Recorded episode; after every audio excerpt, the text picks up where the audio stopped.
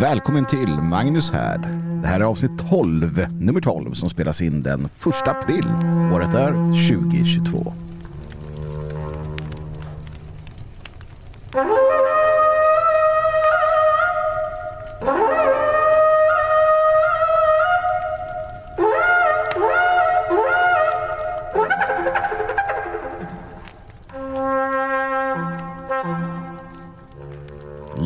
Visst är det första april och det betyder ju att jag ska skämta med er allihopa. Jag ska säga en massa tokiga saker och lura er till att tro att äh, saker och ting inte är som de är eller vad man nu kan eh, tänka sig.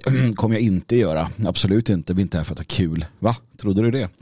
Um, jag intar samma position som Dan Eriksson gjorde på Twitter idag när han skrev det är första april och alltså dags för opposition. Nej, det var jag som skrev det. Vad var det Dan skrev? Han skrev så här. Eh, dagen för usel källkritik är här. Jag själv skrev eh, som en sån här notering. Det är första april och alltså dags för oppositionen att skämma ut sig. Och det brukar ju bli så. Det brukar bli så att eh, vi skämmer ut oss fullständigt av de där uppenbara skälen som Dan är inne på.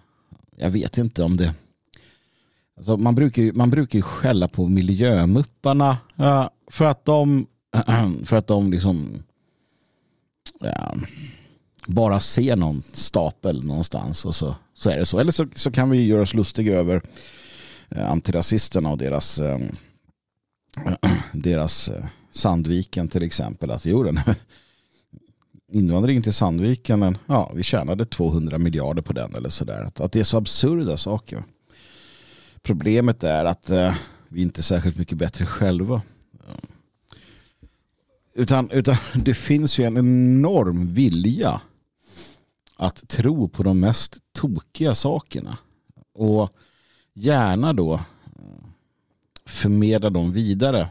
Jag, jag finns inte på Facebook längre och det tackar jag min lyckliga stjärna för. Eh, uh, VK i och för sig ännu värre. Jag, var där, jag hade en kort session på, på VK eh, det gick inte att vara kvar. Det gick bara inte.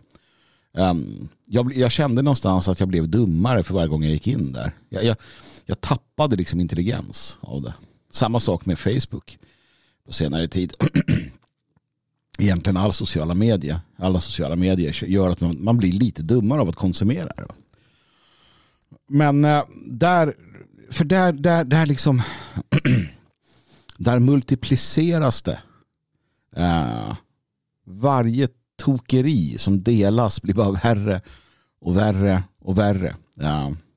Och nu, nu senast är det den här, eller senast, det finns så många, men, men en sån här sak jag noterade, och det här tog jag upp lite snabbt i eh, podden här häromdagen med, med Dan Eriksson. Uh, kväll med Svegots extra podd vi gjorde. Uh, igår alltså, sista mars. Uh, men det, det, det finns ett klipp där i något sånt här forum, World Economic Forum eller vilket det kan tänkas vara.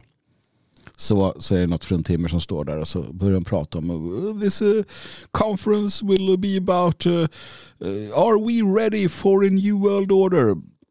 Oh. Det bara dyker upp då överallt. Bara, Titta här! Lyssna på vad hon säger. Så förstår ni. Det är sant. Ni som inte förstod det. PS. Jorden är platt, vi aldrig landar på månen. Eh, fluor är livsfarligt. Kollodialt vatten, eller silver är jättenyttigt. Huvudvärkstabletter dödar, eller någonting. Uh. Blev ni arga nu? jag vet ju inte hur många jag har som lyssnar som, som blir det på de här sakerna. Ni hör inte av er. men eh, ni kanske slutar lyssna efter ett tag. Så, men så, så är det ju. Alltså att, att det här sprids då. Um, för att hon sa New World Order. Som att det är något konstigt. Jag, jag, förstår liksom inte. Jag förstår inte vad är det konstiga med att använda begreppet en ny världsordning eller en världsordning. Jag vill ha en världsordning. En nationalistisk världsordning. Till exempel. Jag vill definitivt ha en ny världsordning. Vi har haft olika världsordningar. Det är inget konstigt att säga världsordning. Så att här har vi ju problemet. Och det här visar sig ännu mer när det är första april. För då blir det liksom det blir liksom hopplöst. Uh, någonstans. Alltså, det är redan hopplöst utifrån en helt normal människas perspektiv. För att det som skulle kunna vara Alltså ett, ett, ett aprilskämt ska vara absurt, det ska vara dråpligt, det ska vara intelligent. Uh, men det ska också vara borderline sant. Alltså du ska kunna Alltså du ska gå på det. Det, det är ju Det, du, det ska vara eh, på gränsen hela tiden.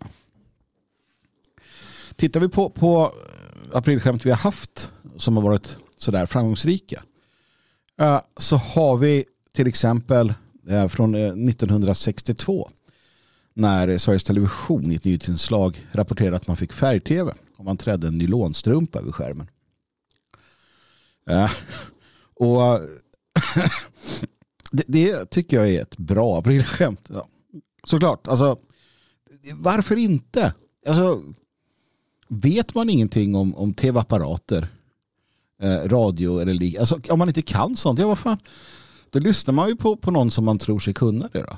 Varför inte ett filter liksom över? Och så, så vips har jag eh, färg-tv. Nu vart det inte så. Alls faktiskt. Däremot fick Resolution en massa krav på eh, ersättning för sönderklippta eh, strumpbyxor. Ett annat sånt här roligt skämt som är lite för kanske overkligt, men det är ändå rätt bra. Det var när eh, GP 1950 rapporterade att Öland eh, hade lossnat och flöt in mot kusten. Vad dum man måste känna sig om man går, går på det. Men visst, alltså, det kan man ju göra. Om, om man inte har full koll, man hör om isberg som flyter runt och lossnar. Man kanske inte tänker att det, att det är liksom urberg och, och att det sitter fast i, i de här plattorna och så. Utan man bara, ja, okej. Okay. Vad är en ö liksom? Uh, den är bra. 1911 så, så körde man också eh, Svenska Dagbladet. Ja, då rapporterade man att, att OS i Stockholm skulle invigas. Eh, alltså 1911 att OS i Stockholm skulle invigas med en parad av 600 elefanter. Och uh, elefantskötarna skulle då ropa lirpa, lirpa, lirpa medan de red in genom staden. Uh, Lirpa är ju då april baklänges. Jag tycker det var roligt skämt. Um, problemet idag är ju att, att uh, det som hade varit roliga skämt i vår tid, till exempel, till exempel ett skämt om att man skriver så här att genusstudier införs vid universitetet. Um, eller liksom, nu har Sveriges regering beslutat att Sveriges utrikespolitik ska vara feministisk. Eller att eh, forskare kommer fram till att kön är en social konstruktion. Eller forskare kommer fram till att raser inte finns. Däremot finns rasifiering. Eh, eh, eller, eller någonting. Det, det hade ju varit roliga skämt i ett samhälle som är på väg in i det liberala vansinnet. Men idag så är inte ens det skämt. Inget av det jag sa var skämt. Det, det är ju sanning. Men det är så dumt så att för 15-20 år sedan hade det varit skämt säger en del. Och vad ska man dra till med idag då? Um, jag, menar, jag, jag, kan inte ens, inte ens så här att ja, univers, eh, stort eh, universitet i, i Storbritannien håller pedofilkonferens. Eh, barn gillar eh, sex med vuxna, säger i, i, liksom, ordföranden. Först och främst, det är inget roligt. För det andra, det är sant det var också sant. Man har haft en konferens i om det var någon av de här stora Cambridge eller vad de heter där. Med pedofiler från hela, från hela världen. Inom, ja, ja. Nej, så jag vet inte liksom. Det, det, blir svårt va. I alla fall om du ska skämta om politiska saker. Visst, du kan ju köra en sån här Ölandsgrej igen. Men det är också samma sak där i, i kränkthetens tidevarv. Om man, om man drar något skämt om att eh, Gotland har lossnat eller jag vet inte. Någon någonting, då, då kommer väl någon miljörörelsemänniska att bli ledsen. Alltså det finns alltid någon som tar illa vid sig och eftersom att alla bryr sig så blir det ju hopplöst. Va? Därför bryr jag mig inte om eh, första april. Det har tagit paus. Det är över för tillfället. Jag tycker nog att man snarare ska gå tillbaka till hur det började. Uh, aprilskämtet kom ju då. Eh, I Sverige kan vi spåra till 1600-talet. Och då gjorde, man, då gjorde man något helt annat. då, då fick man folk att gå dumma ärenden åt sig. Och det är ju roligt. Det är roligt. Att lura ut en stackars människa att göra ett ärende som är så här dumt. Ja. Jag, jag, kan tänka mig liksom att man, man ber någon att gå, man är på McDonalds och så ber man, men kan inte du gå och köpa en korv med bröd i kassan åt mig? Och så gör den det. Det är ett jättedumt ärende. För det finns ju inte korv med bröd. Jag har faktiskt varit med om det eh, för många, många år sedan. Jag tror att det var på Klock. Eh, ni som inte vet, slå upp vad Klock var. Det var, det var statens hamburgerrestaurang. Staten hade en hamburgerkedja. Ja, men då vet jag att det var en tant där. Eller vet jag, jag stod ju bakom henne som frågade efter korv med bröd. Och det hade de ju inte. Och hon blev väldigt förvånad för att det här var ju ett gatukök. Ja, man kan också be uh, framförallt yngre människor då, ja, i, en, i en grabbig miljö så, uh, där man håller på och bygger och hamrar och slår så kan man, kan man be dem att uh, fylla på rakvatten i vattenpasset eller Eh, om de kunde ta och hämta synvinkeln eller du vet, de klassiska skämten. Det där är en form av snickarpappa-skämt som är eh, riktigt, riktigt bra. Eh, kan alltid användas på barn bör alltid eh, användas på barn naturligtvis. Gå och hämta rakvattnet. Mm. Det blir inga aprilskämt för min del. Och jag finner dem inte roliga heller.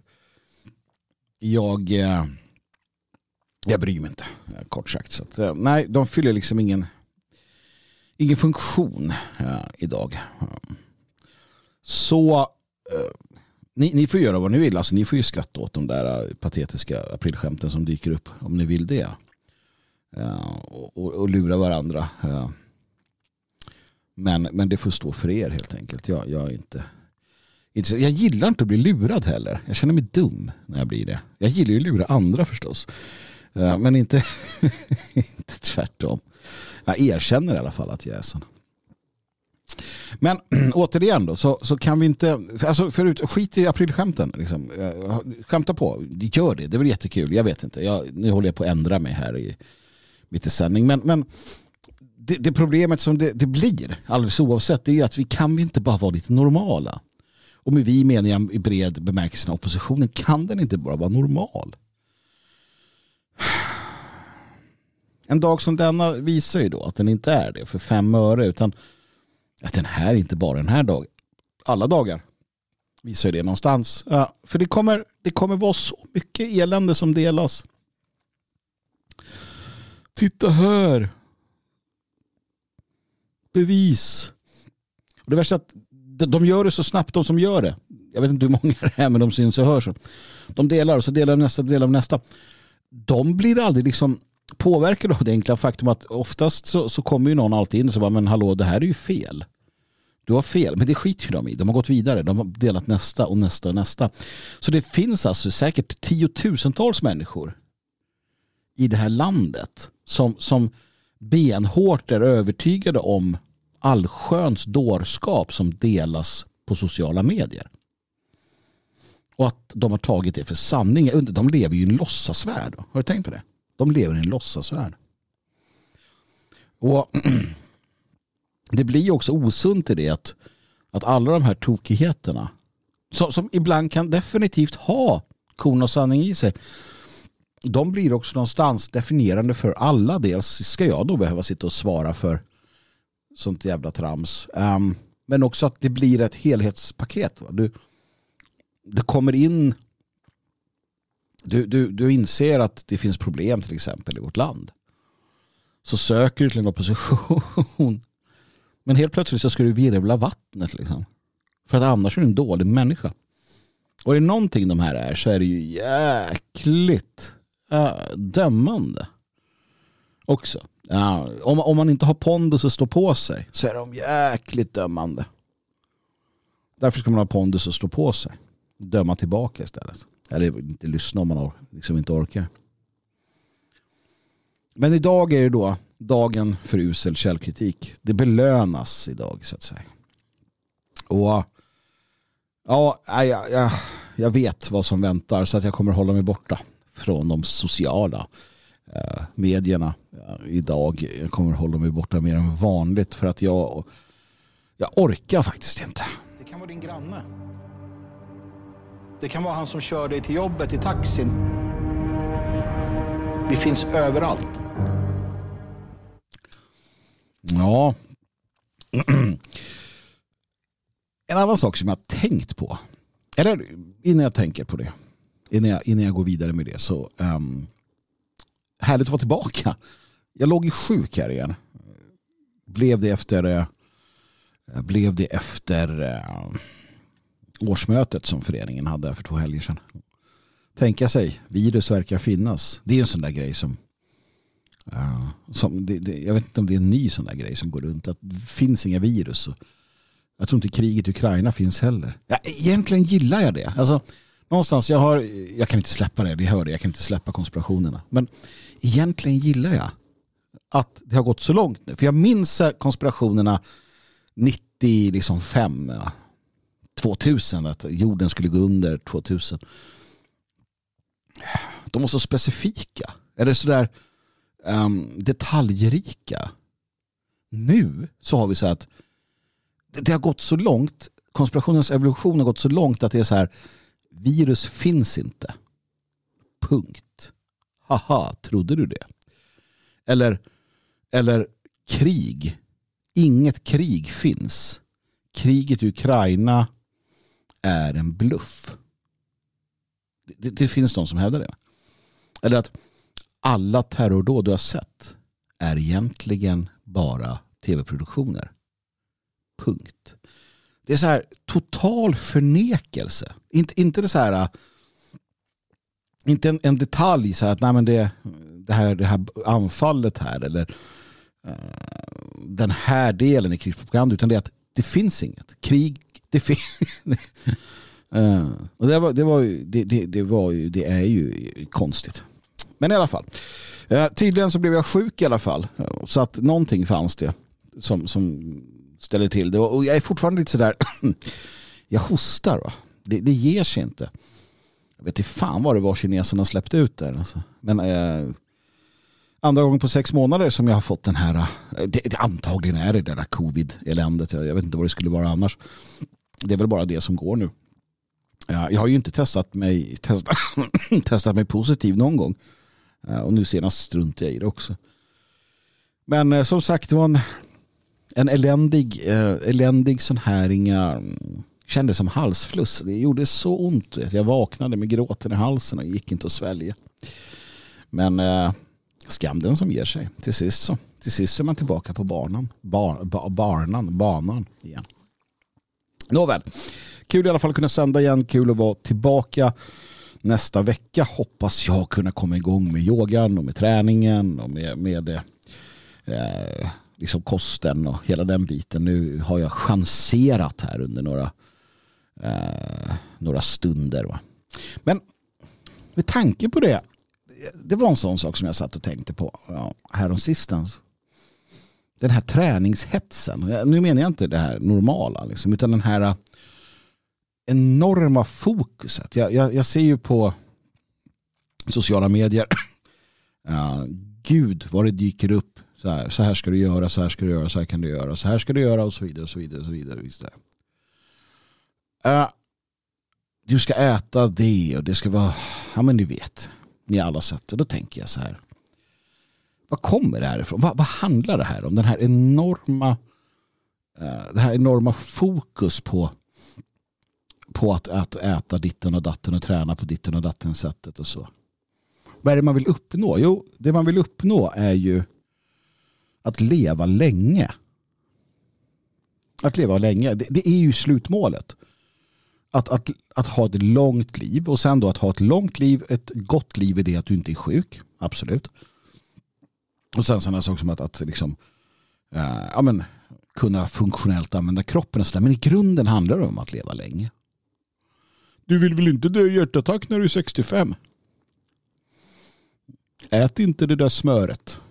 Eller vad det kan vara. Va? Du vill väl inte ha cancer vid 70? För att hur det än är så i de flesta fall, alltså om du inte har bakomliggande eller om det inte är något annat så, så lever du liksom Alltså du kan, om, även om du äter lite transfetter eller vad det kan vara så kommer du ändå leva eh, liksom, för, förvånansvärt länge kanske man ska säga. Ja. Och har du inte otur så kommer du vara hyfsat frisk och sådär. Det är klart att du kommer bli sliten och så.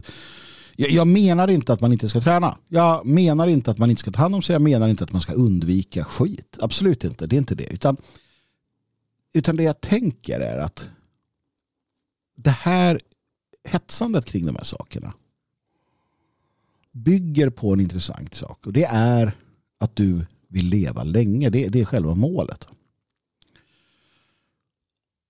Och tar du bort det ur ekvationen, att du, din inställning till din mortalitet eh, blir annorlunda, ja men helt plötsligt så betyder ju inte det där lika mycket. Då gör det inget om du äter lätta istället för Bregott. Det gör inget om du eh, ja, eh, skippar den ekologiska osten. Och, eh, ni vet vad jag menar. Det gör inget om du har en, en eh, liksom ölmage. För att du är inte här för att du ska liksom maxa livet. Längden på livet alltså. Eh, jag såg, eh, det hela utlöstes av en bild på Gustav Adolf den store. En, en eh, rejäl man stor. Med en stor mage. Och andra sådana här kungar och, och, och, hjältar. Ja, och, ja, jag reflekterade över det. och Tänkte att ja, men de där, han sköt ju det där. Då. Han käkade ju, drog i sig sina vaktelägg eller vad det kan ha varit och, och gled runt. Han hade ju ingen... Han, liksom. de hade ju en annan syn på det här. Um, mycket gick ut på att Gud tar mig när han vill. Uh, jag ska köra på. Och uh, så fanns det ju aspekter av krig hela tiden. Att, att uh, nej men jag är en krigare.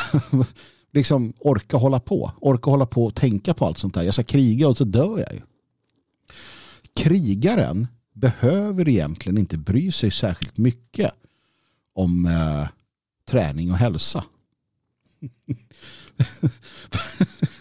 för att han, han, eh, eller hon för den delen, utgår ju ifrån att dö på slagfältet. Um, och mentaliteten bakom det blir ju då att, att eh, liksom leva intensivt, tänker jag. Sen, sen finns det, och jag, jag förstår det, ni, ni, vet att jag inte är dum i huvudet på det sättet. Jag förstår det att i, i modern tid och även om du då ser det som en krigare i modern tid och, och du ska köra på så, så så krävs det ju då att du ingår i militären. Det är träning och det är för liksom allt möjligt taktik och sådär. Men det är inte det här. Utan jag, jag pratar rent, rent filosofiskt egentligen. Eller utifrån liksom ett, ett tänkesätt här. Det blir så väldigt ängsligt när målet blir att leva nästan för länge jag tror att du blir hindrad i att leva ett gott, fullgott, fullödigt liv.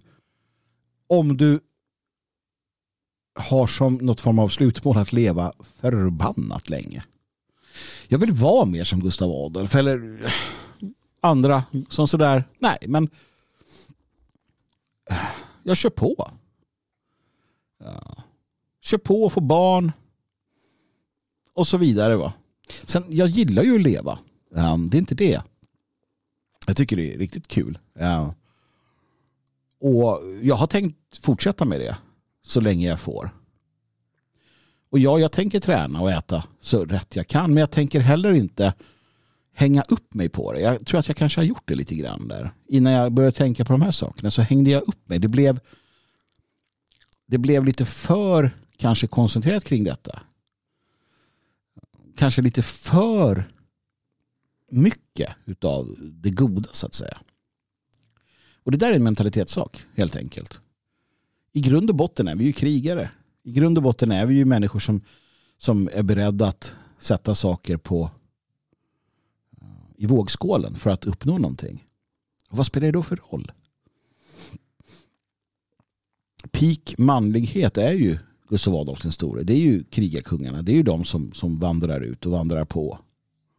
Går på i ullstrumporna oavsett. Och vad spelar det då om du trycker en semla eller tio?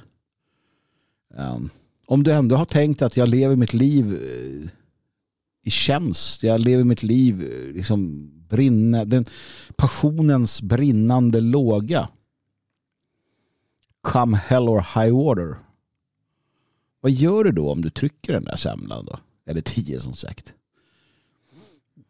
Ska du ligga där 102 år gammal, välsvarvad som fan, deffad som ett deffad som en eh, svulten känguru.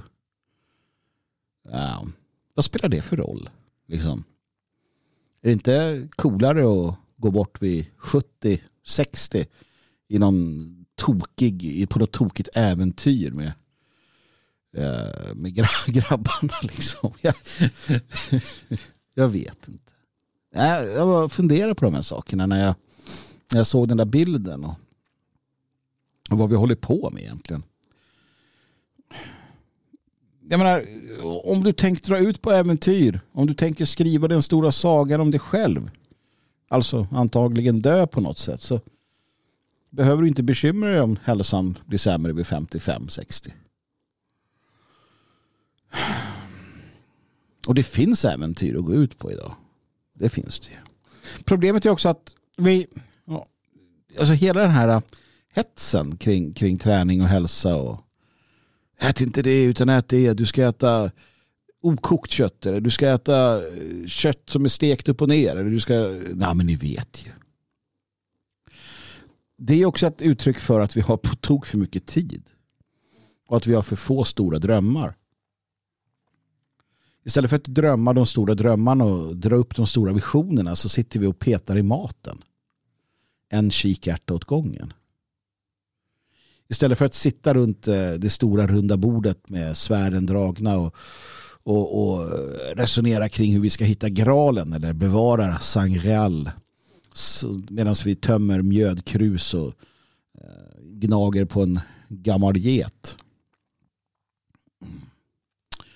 Och vackra damer dansar på borden. Nej, men istället för sånt där, vad, vad gör vi då? Quinoa-sallad tack. Vad fan, det bygger väl inga hjältar eller? Den här försiktigheten och ängsligheten. Oj, nu har jag druckit två koppar kaffe. Återigen, jag menar inte att du inte ska ta hand om det. Det är självklart du ska det. Det, det, det, det ska du. Du ska ja, göra det. Bland annat eh, som ung man och kvinna. Du, du ska ju skaffa bra ungar. Va? Och, och det förutsätter att du tar hand om dig, din hälsa och så vidare. Det är inget fel med det. Det är inte det jag säger. Jag, jag, jag är lite orolig för att det här kommer användas eh, som en ursäkt för att slippa göra någonting. Men jag tror att ni är kloka nog att förstå vad jag menar.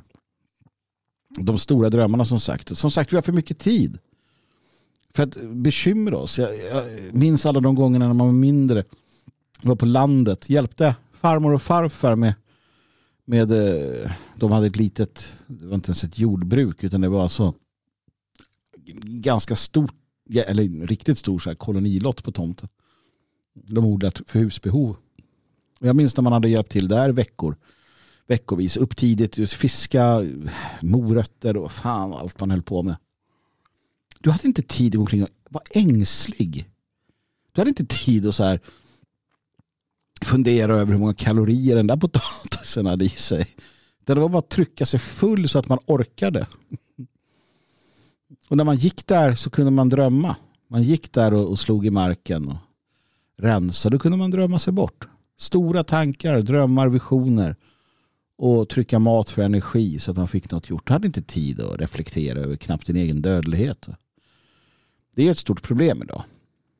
Vi är aldrig utmattade på det sättet. Vi är aldrig eh, så trötta så att vi inte bryr oss. Utan det finns alltid tid. Tid för TikTok. Tid för den senaste hälsotrenden. Nej, jag vet inte. Men det känns ju som att eh, någonting är skumt här. Eller vad tycker ni?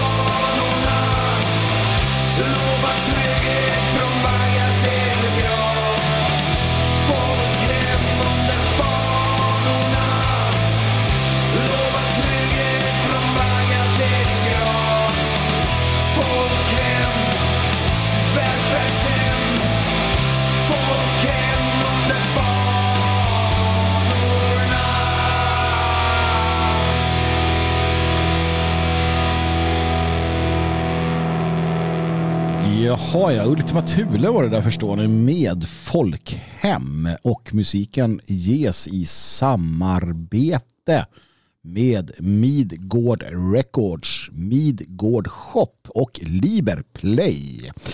Midgård Records ger ut eh, musik och det de ger ut samt så mycket annat går att köpa på midgardshop.com alltså Midgard Shop, Guard, alltså AA, Midgård Shop med eh, AA.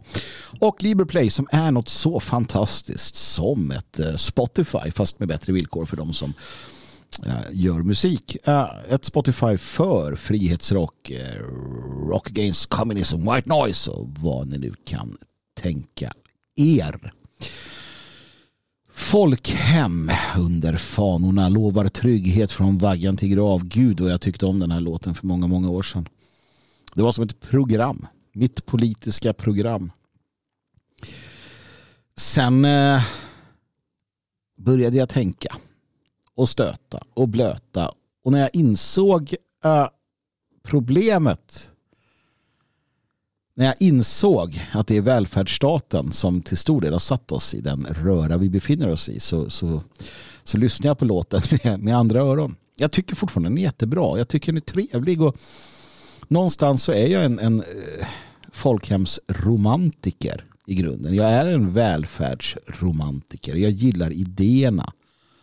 Jag gillar idéerna med eh, folkhem, med välfärdsstat. Eh, Alltså sosseriets eh, Sverige 40-50-tal. Det, det, det är tilltalande utifrån det här romantiska synsättet. Men, men jag vet ju också jag vet ju också att det är just välfärdsstaten i allt väsentligt som har satt oss på pottkanten. Jag är därtill statsromantiker. Alltså en stark stat, en, en, en, en, eh, en eh, nationalstat, en eh, auktoritär stat. Det är också någonting jag romantiserar. Det är bra på pappret, det är bra i stories. Men eh, ju längre jag lever desto mer anarkist verkar jag bli. ju mer problem får jag med staten. Och naturligtvis så, så är det så att jag har problem med vår stat. Jag har problem med de stater som, som eh, finns i um, västerlandets sista timma. Dessa liberala demokraturer. Dessa svullna, obehagliga, illaluktande, halvruttna stater. Impotenta stater. Impotenta till allt som är gott och bra. Extremt potenta när det kommer till övergrepp mot medborgarna. Och, eh, ja, liksom självförnekelse tänkte jag säga. Eller snarare sadistisk, eh, sadistiskt handlande gentemot eh, medborgarna som man ser som undersåtar. Det är klart att hade jag levt i en stat som hade varit som jag vill ja det hade ju varit en annan sak. Och jag tror nog naturligtvis att jag hade klarat av utan tvekan att leva i en stat som var ungefär till del som jag vill. Inte till 100% fullt ut. Det kan man aldrig få. Men om det var hyfsat bra så hade man kunnat stå ut med det också. Eh, speciellt om det fanns möjlighet då för den enskilda att, att utvecklas. Att, att inte behöva stå i samma led som alla andra. Det är väl lite grann därför man står ut med den, den stat man lever i. Det finns möjligheter. Så till skillnad från en auktoritär diktatur som på alla sätt och vis hade um, också då kunnat kontrollera även den fria själen som um, alltså demokraturen har ju den här fördelen för oss. Alltså att om du som jag eh, inte bryr dig. Om du någonstans till sist sådär har klivit ut ifrån samhället, du, du struntar i om du blir paria, ja, då kan du ändå ha det bra i det här samhället. Du bryr dig inte om, om massmedia ljuger om dig. Du bryr dig inte om du eh, hängs ut som ditten eller datten och om du kan klara dig, hanka dig fram, liksom. ha en käraste och få lite barn och ha en bil och mat på bordet och kunna få uttrycka sig och härja lite. Det blir ju det någonstans där.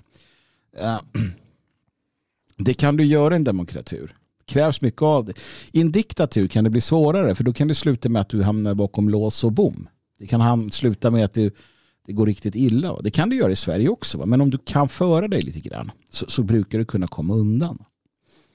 Därför föredrar jag den liberala demokraturen, om jag måste välja, framför en, en eh, knepig auktoritär liberal statsbildning. Eller för den delen någon, någon sån här statsnationalistisk eh, imperiesituation som du har i Ryssland. Så föredrar jag det, det svenska eh, pissliberala systemet. För här är jag fri i anden på ett annat sätt. Jag är fri i tanken på ett annat sätt. Jag kan som sagt sitta här och uttrycka mig och vi kan göra saker som det fria Sverige och så vidare. Uh, naturligtvis hade jag föredragit en, en långt mycket mer frihetlig statsbildning. Jag tror ju på staten. Jag tror att det behövs. Mm. Men jag hade ju föredragit en, långt mycket mer ja, tillåtande, öppen, fri statsbildning än den vi har idag. Och här ser jag problem med fascismen och nationalsocialismen och liknande fyrkantiga uh, ideologier som i alla fall så som de har uh, hur, de, hur de var när de var. Jag, jag tycker inte att det bara ska få finnas en scoutrörelse som heter eh, ledarens namn och ungdom efteråt. Det, det, tycker jag inte. Jag tycker det ska finnas eh, möjlighet för familjer att välja vilka ungdomsrörelser eller scoutrörelser eller vandringsföreningar deras barn ska vara en del av och så vidare. Jag tycker inte att det ska vara statligt, eh, statligt tvång på skola till exempel. Jag tycker att hemskolning ska vara ett fullgott och tillåtet alternativ etc. etc. Men lik förbannat som sagt så, eh, så ja, föredrar jag då det som är nu mot eh, vissa andra sådana här idéer som finns runt omkring. När staten blir ens fiende, det var det jag ville eh, prata lite om. Och det, det är det den är. Och jag kan inte nog understryka detta. Det är inte en, det är inte en liksom filosofisk eh, fråga eller en liksom statsvetenskaplig liten utläggning utan det är ett faktum att staten är vår fiende. Den har blivit allt mer fientlig genom åren. Um, vissa friheter kan ha blivit bättre. Religionsfriheten hade vi inte förr på det sättet. Eh, men, men, det har vi idag och så vidare. Men, men generellt sett så så har vi förflyttat oss i en riktning där staten har blivit mer fientlig och någonstans jag ska inte säga mer auktoritär för det är klart att vi, vi har haft en mer auktoritär statsbildning tidigare. I alla fall också om du tar in kulturen och, och liknande mot idag. Men den är Eh, demokraturisk. Jag, jag har inget bra begrepp här men ni vet vad jag är ute efter tror jag. Och även om vi kan konstatera att vi är fria i det, att vi kan organisera oss som vi gör i det fria Sverige. Även om vi kan eh, naturligtvis ge ut tidningar eller som i det här fallet då eh, sända eh, radio som, som eller spela in poddar som eh, faktiskt går ut på att konstatera att man är en statsfiende. Det är ett bra betyg. Det är ett bra betyg för staten att jag kan sitta här och säga att jag är statsfiende. Um, Uh, jag får se, kanske slutar med att de kommer och stormar in och sliter iväg mig. Men att, att man, kan, eh, man kan vara väldigt rak och tydlig. Det uppskattar jag. Det är därför jag säger det, att jag gillar, uh, jag gillar uh, den svenska liberala demokraturen uh, eftersom den ger mig den här möjligheten att, att ändå kunna protestera eh, mot, mot den. Det hade varit knepigare om man inte kunde det. Men det till trots uh, så, så måste man då förstå, som jag säger, att, att, att det är en, en fiende. Att staten är en, en motståndare. Det är en fiende, en, en, en, en, att de vill oss inte väl helt enkelt. Um, och, och, det är ju ett problem i sig, såklart. Men ett, ett uh, ja, kanske större problem som är också mer sant. Alltså, det är klart att det finns, det finns uh, delar av statsmakten som, som, inte vill oss väl. Men, men ännu större problem är att, uh, att det de gör är det bästa de kan någonstans. Och att, att mycket det de gör går ut på den egna makten. Alltså det är inte det att vi ska straffa, även om det finns. Reinfeldt var ju tydlig med att han skulle straffa folk. Men, men mycket går ut också på att, att eh, spela maktspel och, och hålla sig kvar vid makten och göda sig själv och sina egna. Lite skit i samma vad som händer med undersåtarna. De ser oss som undersåtar, inte medborgare. Och delvis så, så måste man acceptera sånt. Eh, när det kommer till statsbildningar och statsmakter. Man, man måste acceptera att, eh, att det är människor. Man måste acceptera att de eh, naturligtvis kommer spela ett spel, att de kommer försöka hålla kvar sig själva vid makten. Och det kan vara okej. Okay. Det kan vara, det kan vara, det kan vara görligt. Om samhällskontraktet finns och fungerar. Det är samma som i en relation. Alltså, du kanske är tillsammans med en karslok som har sina fel och brister men du bedömer att sammantaget så överväger de positiva aspekterna. Så jag får leva med de här eh, avigsidorna. Det gäller naturligtvis för oss män också som kan titta på våra fruntimmer och tänka det att ja fy fan. Det här och det här, och det här är ju upprörande och jobbigt men men när jag väger allt samman så är hon ju en riktig liten pärla. på samma sätt kan man titta på en stat så kan folket titta på staten och säga att ja, alltså, det finns ju vissa problem, det här och det här och det här. Men övervägande del så upprätthålls detta samhällskontrakt vilket gör att det får gå. För att det överväger. Och sådana saker kan vara till exempel uh, till exempel att uh, vård och omsorg fungerar riktigt bra. Då känns det som att eh, man kan betala lite skatt. Om eh, tryggheten från vaggan till grav faktiskt upprätthålls så tror jag att väldigt många hade varit väldigt nöjda. Om eh, man hade känt att jo då, de bryr sig även om de är lite dryga även om de beter sig skumt, även om man kan känna att de kanske gör just det här för att sko sig själva, så kan man acceptera det. Man kan acceptera en, en regering och riksdag som är äh, lite äh, knepig om det överväger det goda de gör, det vill säga att samhällskontraktet upprätthålls. På samma sätt som att vi kan acceptera att det finns rötägg inom snuten om vi ser att det görs något åt det. Om vi ser att man inte bara struntar i det utan att när det väl finns möjlighet så tar man itu med det. Då kan vi acceptera att ja, det kommer hända. Det kommer finnas. Vi kan gott och väl acceptera och, och underställa oss olika typer av inskränkningar i vår frihet. Vi kan känna att jo, men vi, kan, vi, kan, eh, vi kan ansöka om bygglov För att det, eh, det gör ändå att vi, att vi alla har en, en boendemiljö som är rätt trevlig. Att grannen som ville bygga ett torn som ser ut som en penis, han fick inte det för han fick inte bygglov. Um, det kan ju ändå kännas rätt skönt. Och vi kan acceptera att okej, okay, det är lite omak att göra det, men, men det gör att vi har en ganska trevlig gemensam liksom, stad eller by. Vi kan tycka att det är bra med myndigheter som kontrollerar att det inte är en massa miljögifter i leksaker och utsäde och mat. Även om det är lite omak ibland kanske och få något importerat för den som gör det. Allting kan vi acceptera om samhällskontraktet fungerar. Då blir man inte en statsfiende. kan man vara lite sur och grinig. Man kan vilja se förändringar. Man kan arbeta för förändringar på olika sätt och vis. Men man accepterar själva grundpremissen. Man accepterar att staten behöver si och så mycket eh, manskap och liknande för att göra sitt jobb.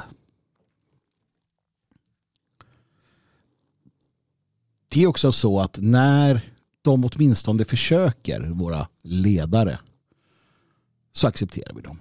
Om de brister ibland så gör det inget, vi är ganska toleranta. Men om de försöker i alla fall. Om de försöker att vara ärliga, intresserade och att de ändå visar en genuin kärlek till sitt folk och till sitt land. Då kommer de långt. För det där är någonting som är viktigt för oss. När Mona Salin förnedrade sin egen kultur och vårt land och vårt folk genom att eh, påtala eller påpeka eller tycka att vi inte hade någon egen kultur, inga roliga att vi inte var som de här spännande invandrarna så förbröt hon sig mot oss alla på ett sätt som vi aldrig kan förlåta henne för. Aldrig kan förlåta henne för detta. Hennes eh, namn ska för evigt förknippas med det. Och hon ska gå till historien som eh, ett avskum. Ärligt talat en landsförrädare i detta.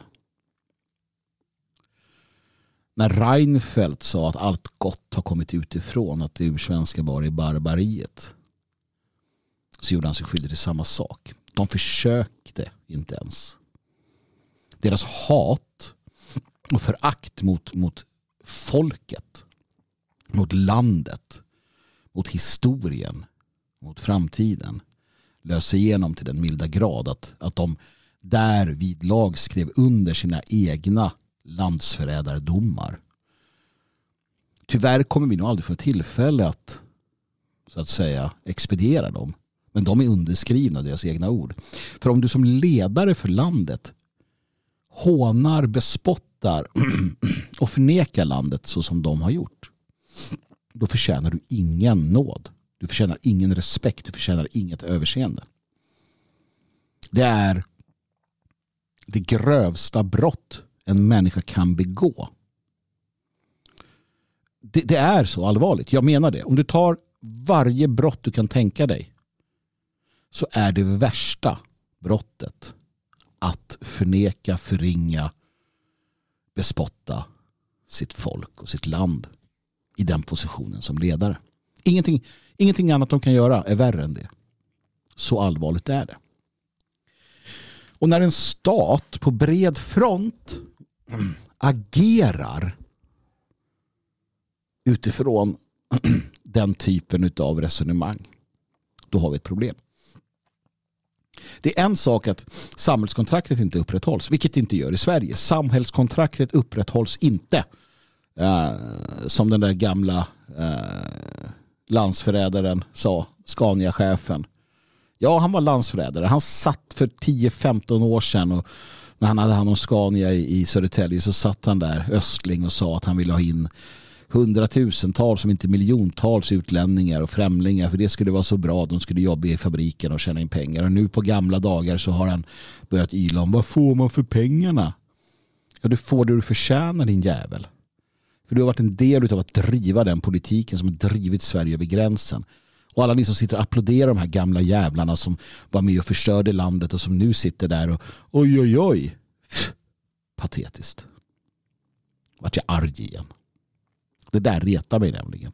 Men det finns en poäng i det han säger. Vad får vi för pengarna? Ja, samhällskontraktet är brutet. Samhällskontraktet finns inte. Så enkelt är det. I vart fall inte med staten. På kommun, eh, kommunnivå så vet jag inte. Det är olika för olika kommuner. Eh, men från statens sida gentemot oss då medborgare. Nej, det finns inte det brutet. Eh, och vi får ingenting för pengarna. Vi får ingenting för att vi är lojala. Vi får ingenting för att vi spelar deras spel. Så att eh, det är borta. Det är borta. Och våra ledare så kallade, de gör ju inte heller någonting för att uh, vår respekt. Det är ett spel. För dem är det en lek.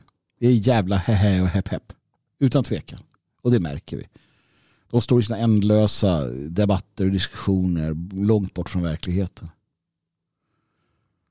Och det är de som utgör staten, systemet. Och de är, om inte direkt fientliga mot det folk och det land de är satta eh, att eh, värna, så är de i vart fall ointresserade av annat än hur de själva kan tjäna på detta. Alternativt hur de kan eh, implementera sin egen ideologi. Inte, inte övergripande beslut för folkets väl och ve i det direkta. Sänka dieselpriserna så att vi kan träffa varandra. Stoppa massinvandringen så att vi kan återhämta oss. Påbörja återvandringen så att vi kan ha en framtid. Inget av sådana, inga sådana handfasta beslut är intressanta utan det är eh, ideologiska meningslösa spörsmål mellan, mellan dem. Och alla inom ramen för värdegrunden. Och så är de allihopa. Och Sverigedemokraterna har gjort allt de kan för att hamna där. Så staten blir vår fiende. Staten har blivit vår fiende. När jag menar säger vår så, så är det de svenska medborgare, svensk, det svenska folket. Vare sig de vet eller inte. För den som har tagit steget utanför tillåtna, den tillåtna så att säga ramen, så är det tydligt. När du tittar in i boxen så är det jättetydligt. Att beslut som fattas, ekonomier som fördelas, åtgärder som sätts in, alla gör det sämre för oss det kanske lite snabbt gör det bättre för någon höginkomsttagare eller låginkomsttagare någonstans. Men om du tittar på utfallet för hela folket så går det ständigt neråt. Och när din stat ställer till det för dig som folk då måste du börja fatta en del beslut. Du måste börja tänka på ett visst sätt. Och du måste för dig själv, och jag vill att du gör det nu säger staten är min fiende. Säg det. Staten är min fiende. Fundera över vad det innebär. De är fientligt inställda mot dig. Antingen medvetet eller så är det resultatet av de beslut som fattas. De är fientliga.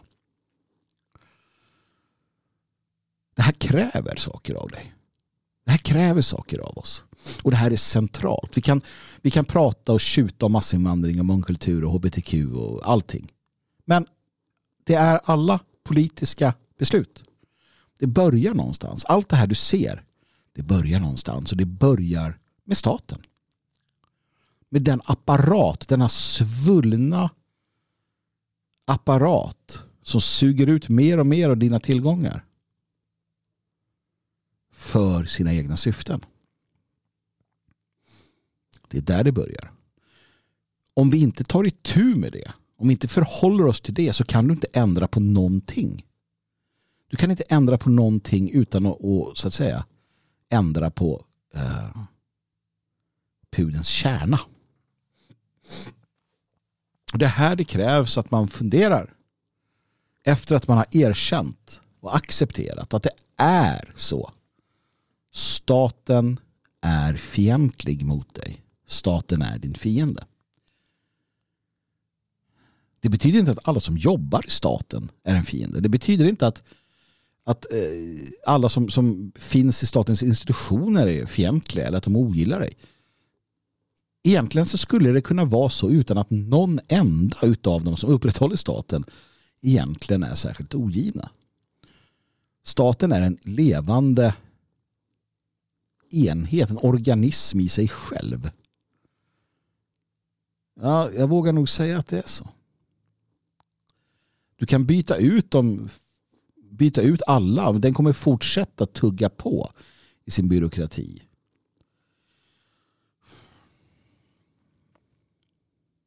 Du kan tidvis ersätta delar av den och få det lite bättre. Men i grund och botten så, så finns det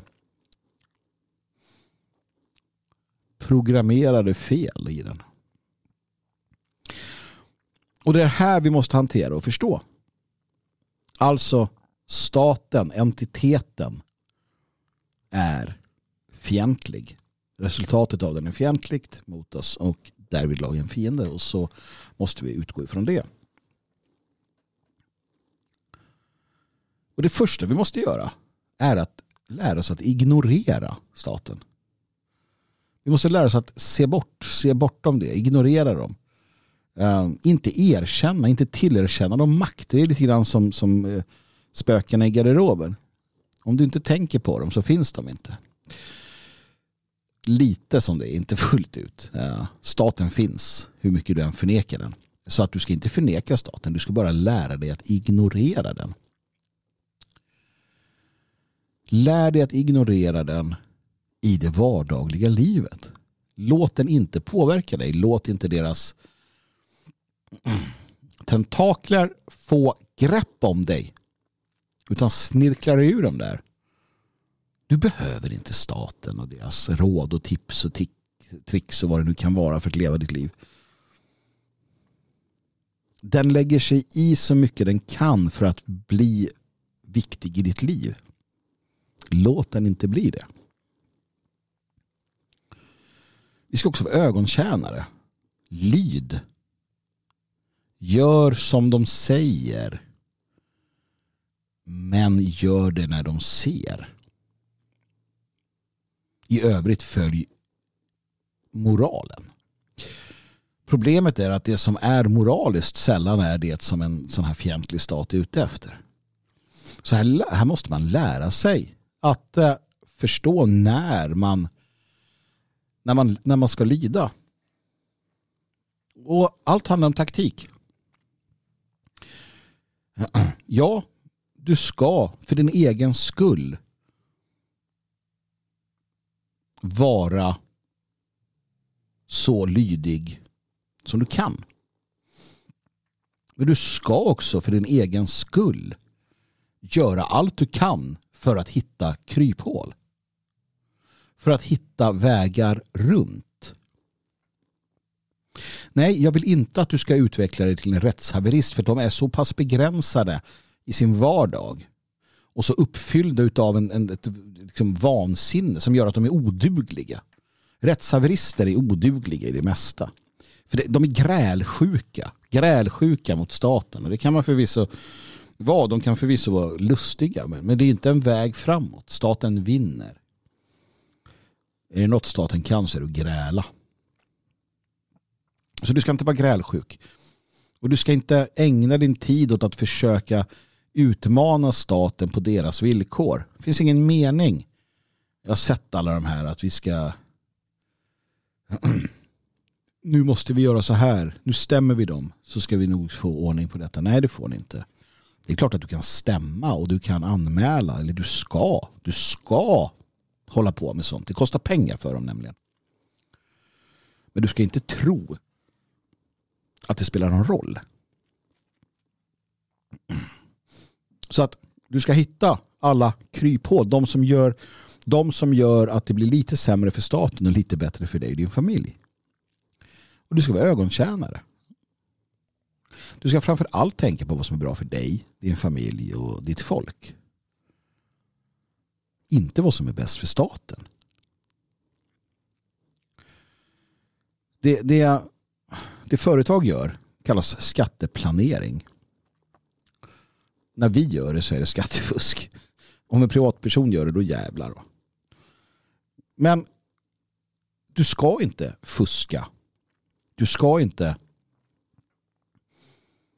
eh, bryta mot lagar som, som kan drabba dig väldigt illa. Men du ska vara smart och du ska lära dig att hantera systemet. Och du ska lära dig att dra nytta av systemet. Det är inte olagligt nämligen. Det finns många sätt att så att säga ögontjäna och se till så att du kommer ut på topp. Och du ska också utnyttja systemet. Systemet finns där och det är uppbyggt på ett visst sätt. Du ska lära dig att utnyttja det. Precis som främlingarna som kommer till vårt land och eh, skär guld med smörkniv eller vad säger man? Så ska du lära dig att utnyttja systemet. Det är ditt system i grund och botten. Det är dig de har pungslagit i alla år. Nu är det dags att få något tillbaka. Lär dig systemet. Lär dig hur du kan utnyttja det. Det är inget fel. Det är inget fel att göra det. Systemet vill dig illa. Åtminstone så blir resultatet, utfallet av det de gör illa för dig. Var inte en del av det. Stå upp för dig själv, vill dig själv väl. Men, men det här går bara att förstå om man, om man förstår att man har den relationen med systemet. Alltså så länge du, du tror att systemet i grund och botten ändå någonstans vill dig väl och man försöker men misslyckas och så, så, så kommer du inte förstå det här. Då kommer du vara kvar i det där ekorrhjulet. Hamsterhjul låter bättre. Du måste ta ett kliv bort. Kliv bort, ut ur deras trygga, förment trygga, upplevt trygga ram. Titta in utifrån så ser du. Då ser du vad, vad det handlar om och att du själv där måste ta ansvar. Du måste ta ansvar och leva den förändring du vill se. För den, den här nuvarande situationen är inte huggen i sten, inte på något sätt. Inte på något sätt. Det är en, det är en parentes. Det system vi har och det, det uppbyggnaden vi har, den, den eh, liksom samhälleliga samhälleliga plan vi, vi, vi, står på. Allt det här är, är öppet för förändring. Och lever vi förändringen i det lilla så kommer det påverka det stora förr eller senare. Det måste du våga lita på. Och du måste våga lita på att de idéer vi har, de, de eh,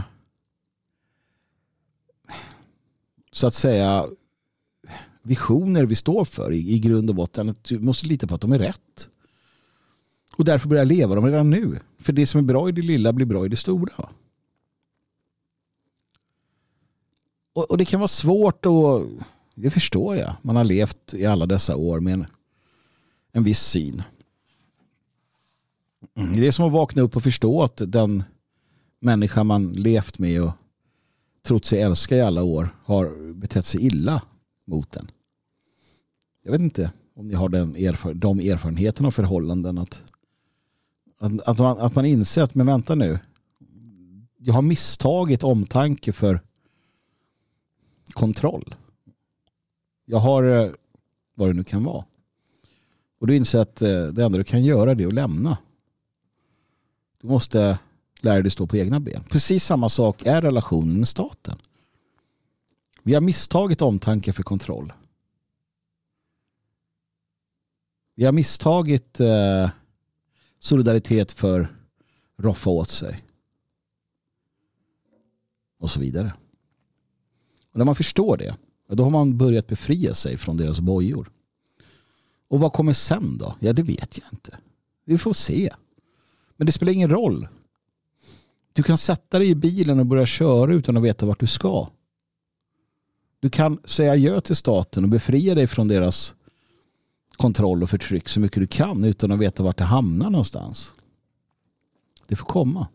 Det är i alla fall bättre att ta första steget än att bara sitta kvar hemma.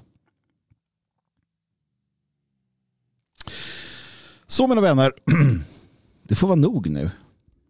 Jag eh, har några frågor som jag kommer ta här vad det lider när det passar sig. Det handlar om böcker. Det kan bli kul att prata om. Jag kände inte för att göra det idag bara. Och ni är välkomna såklart att fortsätta skicka in frågor och funderingar.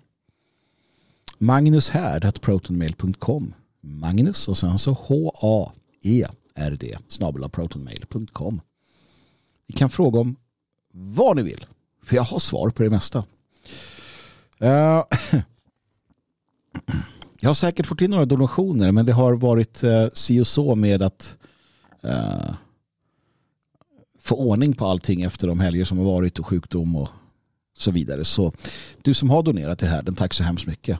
Det är väldigt uppskattat och det är på alla sätt och vis behövligt. Och vill du själv göra det så går du in på din swish och så trycker du fram 123 510 5762 märker det med härden. Alltså 123 510 5762 märk det med härden. Naturligtvis så ska du ju bli stödprenumerant på Svegot också. Naturligtvis ska du gå med i Det fria Sverige också. Du ska bli en av många som lever förändringen, som bygger det nya. Vi väntar inte på att det här systemet ska krackelera och implodera utan vi, eh, vi tittar på medan det gör det. Men vi bygger något eget. Vi försöker inte ens riva ner det de gör. Det är inte vår grej. Utan vi bygger för att bestå. Vi bygger något nytt, någonting bättre. Och det kommer att vara tydligt. Återigen tack för att ni lyssnade. Ha en fantastisk helg och på återhörande vad det lider senast eh, nästa fredag. Och glöm inte livets mening. Slåss med troll. Befria prinsessor. Döda varulvar. Det, det är att leva det. Och sist men inte minst. Ge aldrig Bye.